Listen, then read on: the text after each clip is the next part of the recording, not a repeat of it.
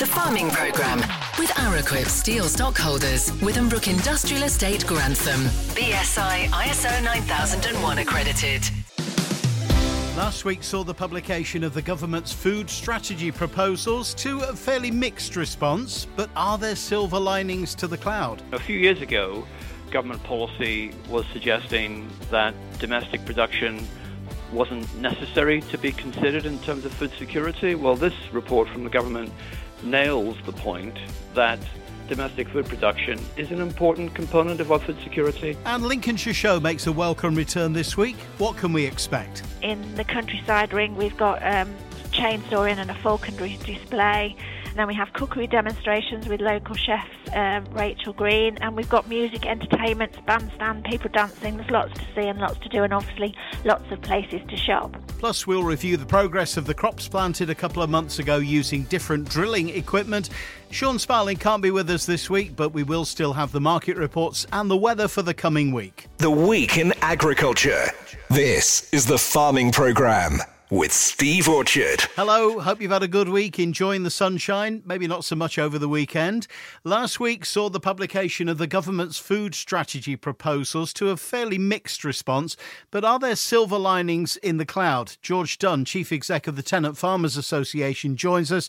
George, you seem to be more positive about the proposals than some. Yeah, absolutely. I think when you read through this report, there's a signaling of a change of direction in government policy. It wasn't that long ago we were talking about massive amounts of land being taken out of agricultural production for tree planting, uh, rewilding, and you know a few years ago government policy was suggesting that domestic production wasn't necessary to be considered in terms of food security. Well, this report from the government nails the point that domestic food production is an important component of our food security, and the government have set a target that they don't really want the domestic um, supply to be lower than it is at the moment. So I think this is a, a positive change in the right direction. It hasn't got everything in it that we would want right now, but it's a move in the right direction. How are they planning to ensure that domestic food production is kept safe? So they're talking about a, a relook at the labour needs of the industry, which is something the industry has been talking about for a very long time. Uh, the need to ensure that we protect standards on imports, something else the industry has been talking about for a long time, and something which the public has been uh, extremely concerned about. They have nailed the issue of ensuring that most of the money that's been paid through things like BPS, the, the Basic Payment Scheme, and the old Common Agricultural Policy derived schemes are going to be on farm based schemes rather than the schemes that were going to take land out of production. And they're talking about um, food procurement from a public perspective. Again, all of the things that we've been talking about and asking the government to do for a very long time. And here in this strategy, the government is saying, we're going to do these things. Obviously, we need to hold their feet to the fire on this because this is just a, a high level strategy document, but uh, there's some good, good statements in here. Do you think they seem to be realizing at last that environmental concerns notwithstanding, land needs to be used for food production? Yeah, absolutely. You know, and very sadly, it's taken things like the COVID-19 pandemic, the energy price spike, and most recently, the horrendous situation that we see in Ukraine to get us to actually think actually we are quite vulnerable in terms of our food and our energy security. Now, what we're not saying is that environmental security doesn't matter. Of course it does. But this strategy brings things into better balance where we can look at food and environmental security hand in hand. We can look at more initiatives which are about land sharing between food production and environmental outcomes rather than land sparing, which is where you simply move land away from agriculture into other uses. So I think that we need to welcome this report. But of course, we need to ensure that the government implements the strategies that it now says it's going to support. And they're talking about reforming the rules around public procurement of food, local production, protecting consumers, and so on, aren't they? Yeah, and one of the other issues within the report is on fairness within supply chains. It makes reference to the legislation that was put into place in the Agriculture Act 2020, which widened and deepened the ability for the government to ensure that markets were operating fairly so the producers were receiving fair returns and it signals a desire to, to do more in that space as well. So, consumer protection isn't just about making sure that things arrive at the right price, it's about ensuring that we have uh, the availability of supply and supply at standards that we all uh, want to keep. So, as I say, this is not the end of the, the journey. This is a refocusing of the government's position I think it's good news, and, and, we need to be working with the government to ensure that we see the plans coming forward to implement it. I guess, as ever with these kind of documents, the devil's in the detail. We'll see what the action is after the words. What does the TFA want to see happen next? From our perspective, we are the Tenant Farmers Association. We want to make sure that the tenanted sector has a front and centre place in making this strategy a reality. And some of the schemes that are being brought forward, we know already have some difficulty in terms of tenant access, and we're very pleased that the government have put in place uh, Baroness Kate Rock to look at some of that stuff. So, so that's that's the first thing that we're trying to make sure that that we have a good basis for which the tenanted sector can can take things forward. But after that, we need to see the government's plans for what they're going to do on labour, what they're going to do in relation to public procurement, what they're going to do in relation to uh, supply chain issues, how they're going to properly implement the uh, commitment that they've given in terms of maintaining standards on food and trade. There's an awful lot of things that we will be asking the government for now that we have the strategy out. Uh, so there's a lot of work to do. But a step in the right direction? A huge step in the right direction. I mean, we, who, who can forget the 2005 document written in uh, Tony Blair's government with Margaret Beckett as Secretary of State, where we all felt deflated because the indication was that food production domestically didn't matter, farmers didn't matter. If we had a food security issue, we could import our way out of any problem. How things have changed in those 17 years, and now we have a document that we can really get behind and make sure that the government implements. All right, George, thanks for joining us again. Thanks, Steve. Appreciate that. A couple of months ago, we reported from Lincolnshire farmer Andrew Ward's Direct Drill Day, where several different manufacturers not only exhibited their kit, but each planted two rows of the same seeds under the same conditions, same seed rate, etc. Ten weeks on, how do they compare? Well, when they first came through the ground, funny enough, our Simba Free Flow was the first to come through, and some of them didn't look very good at the start. But as we've gone on, they've all progressed. As you look at the field and drive past, you think they've all caught up with each other. But when you walk amongst them and actually dig them up, we have got some very big differences now in the roots of all the different drills. And that's the crucial thing. And what we're finding is that the disc drills, the roots on those seem to be a little bit worse than the tine drills.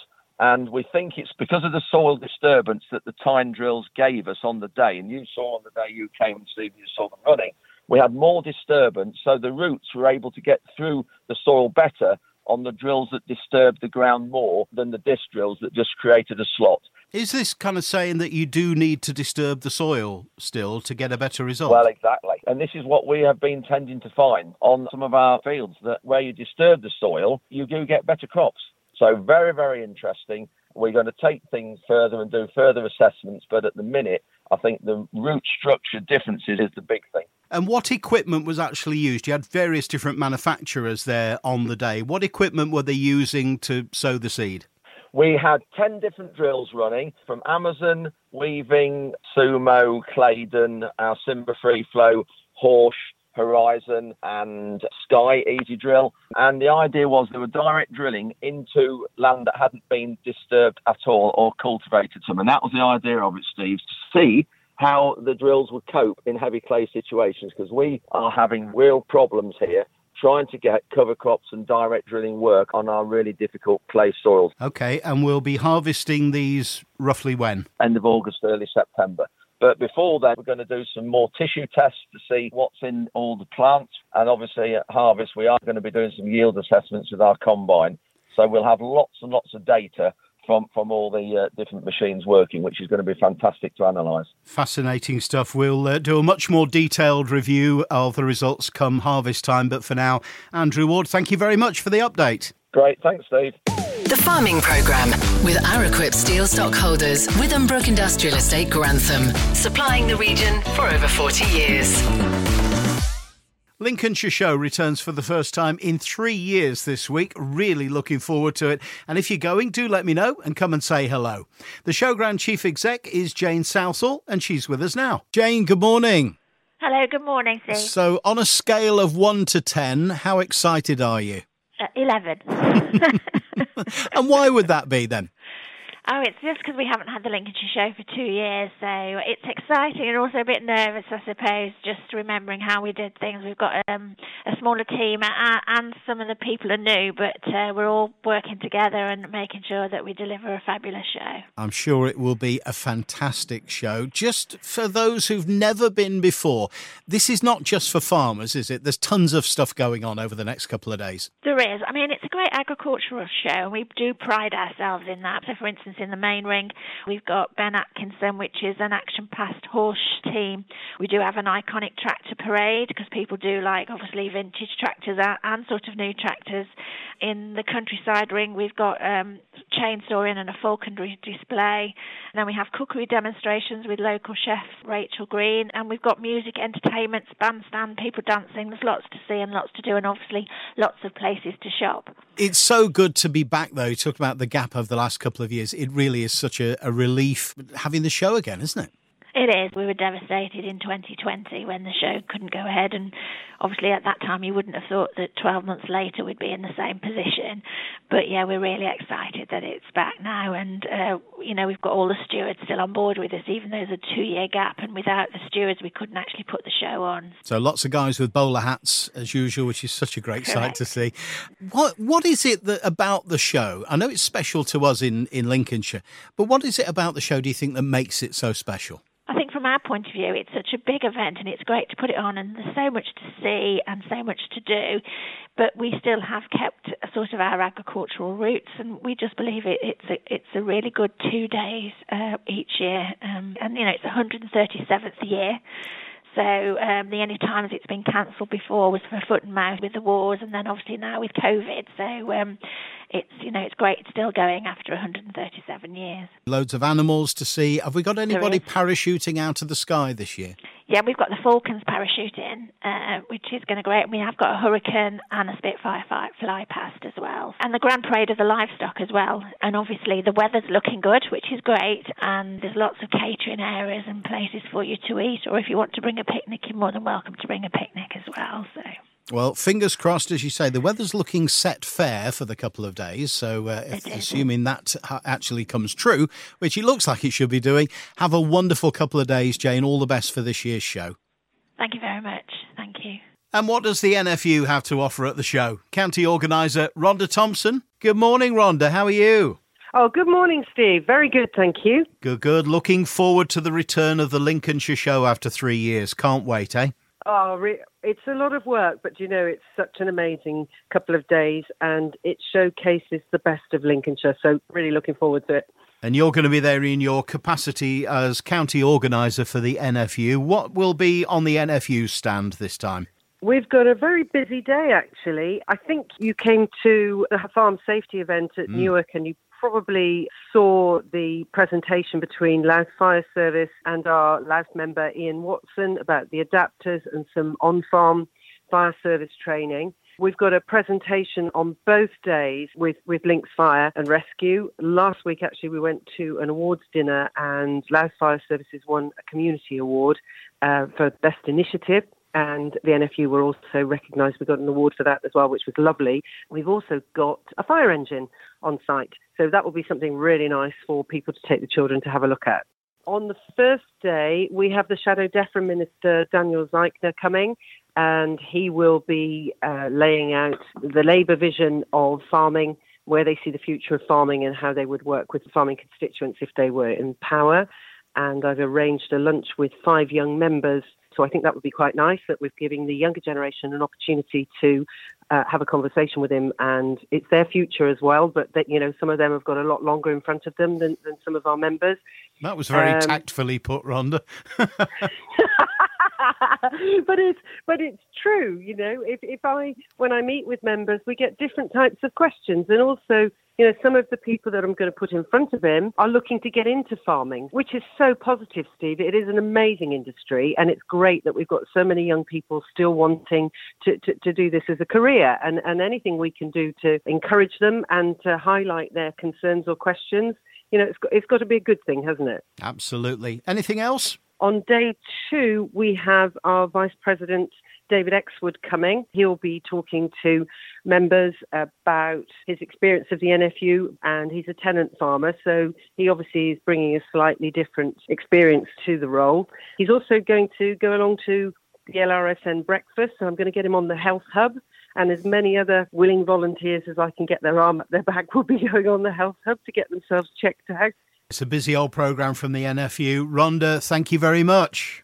Thank you, Steve. Rhonda talks about young farmers and those wanting to join the industry. I have on the phone someone who's very young and already in farming, the youngest exhibitor at the Lincolnshire Show ever, Joe Trofer Cook. How old are you, Joe? 10 years old. Which animals are you going to be taking to the show? My sheep and my lambs. Okay, how many have you got? Uh, Butterbean's you at the show, isn't she? yeah. And then I'm taking some lambs. So, why did you start keeping sheep then? Because your mum and dad aren't farmers, are they? No, my mum's just have horses. Um, for my seventh birthday, my granddad brought me a raised bed. I started growing plants, and then when they was ready, I picked them and sold them.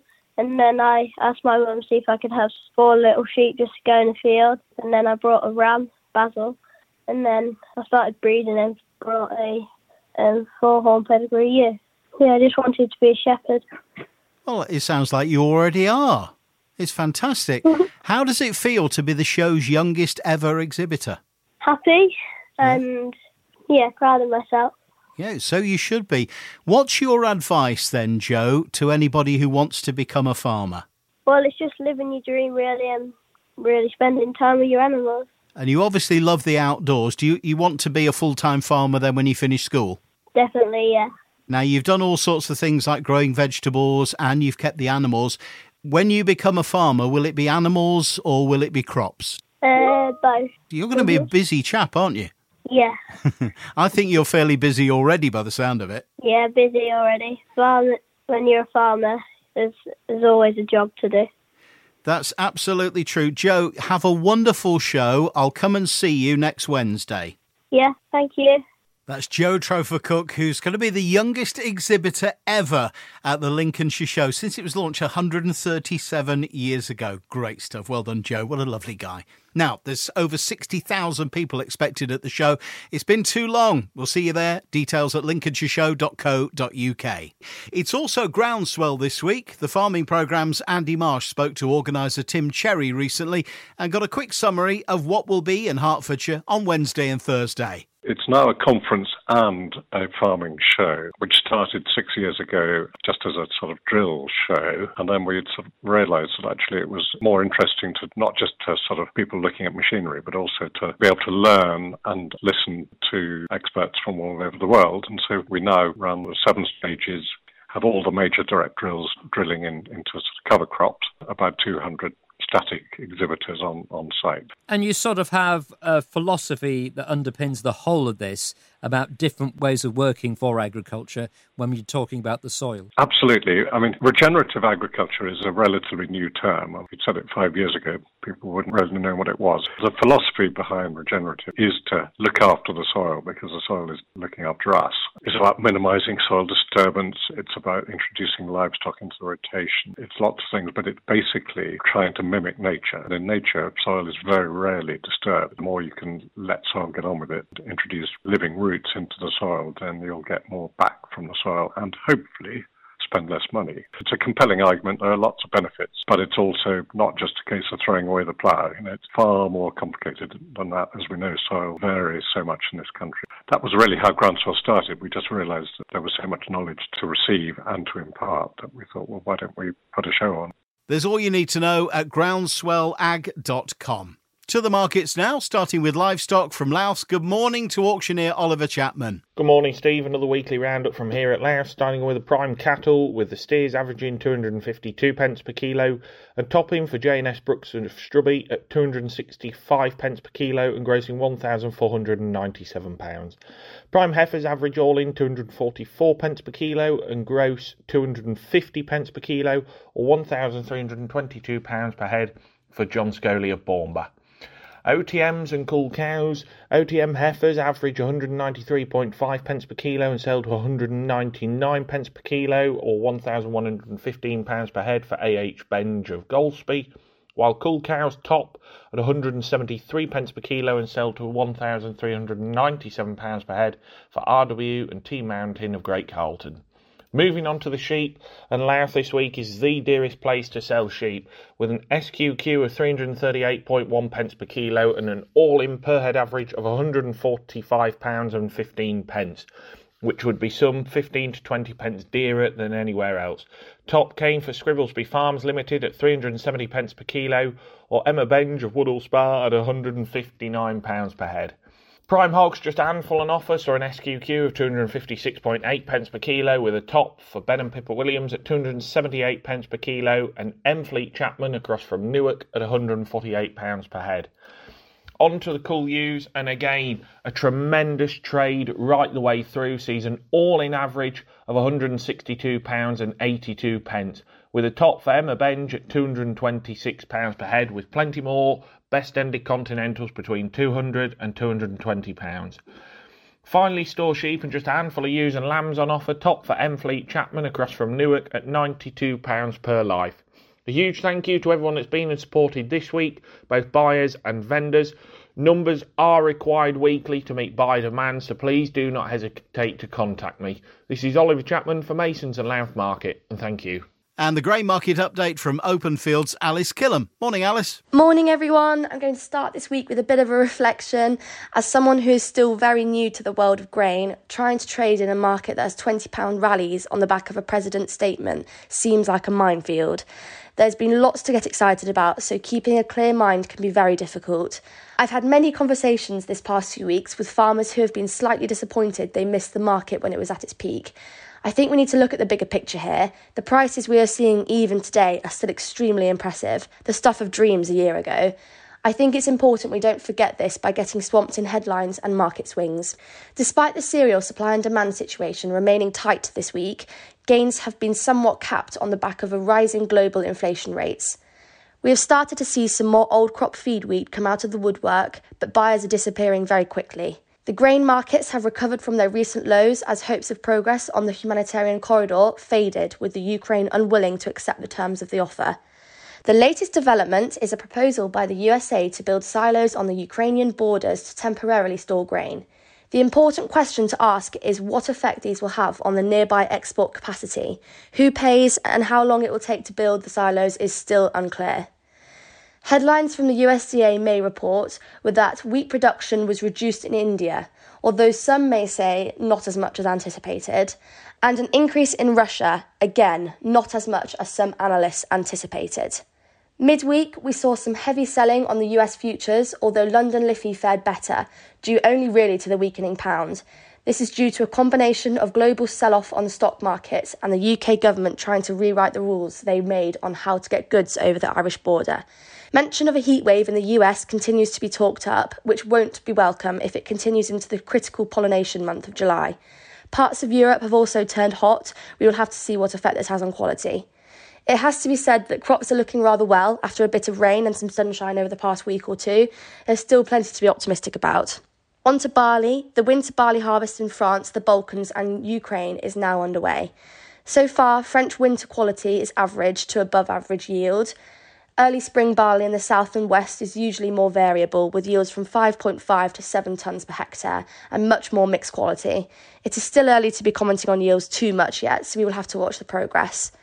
Denmark continues to lead the field in selling its 2022 crop. As export malting barley prices have weakened again in the last week, our market has stalled. With recent falls on the wheat futures markets, maltsters and brewers feel the malting premium over feed barley is now too high, so they have withdrawn, expecting harvest pressure to reduce values further. Onto oilseed rape. Prices for oilseed rape have responded on the back of soya prices coming down.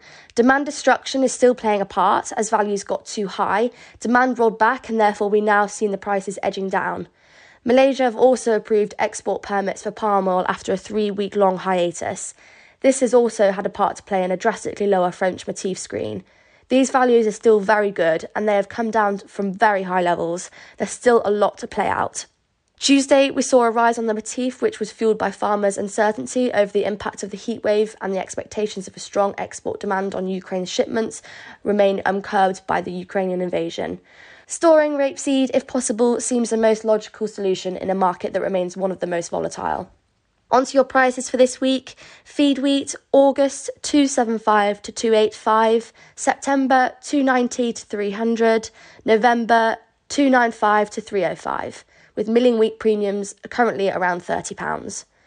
Barley, August 248 to 258, September 255 to 272, November 269 to 279, with malting premiums around 70 to 80 pounds this week.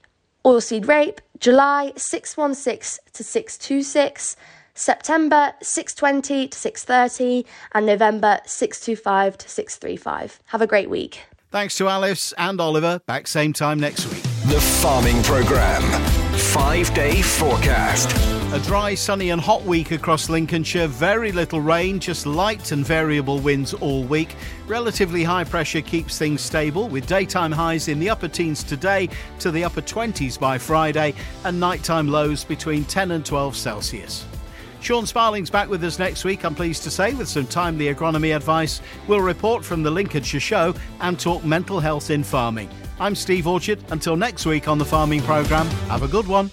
The Farming Programme with Araquip Steel Stockholders, Withambrook Industrial Estate Grantham. For all your steel needs, call their friendly experts.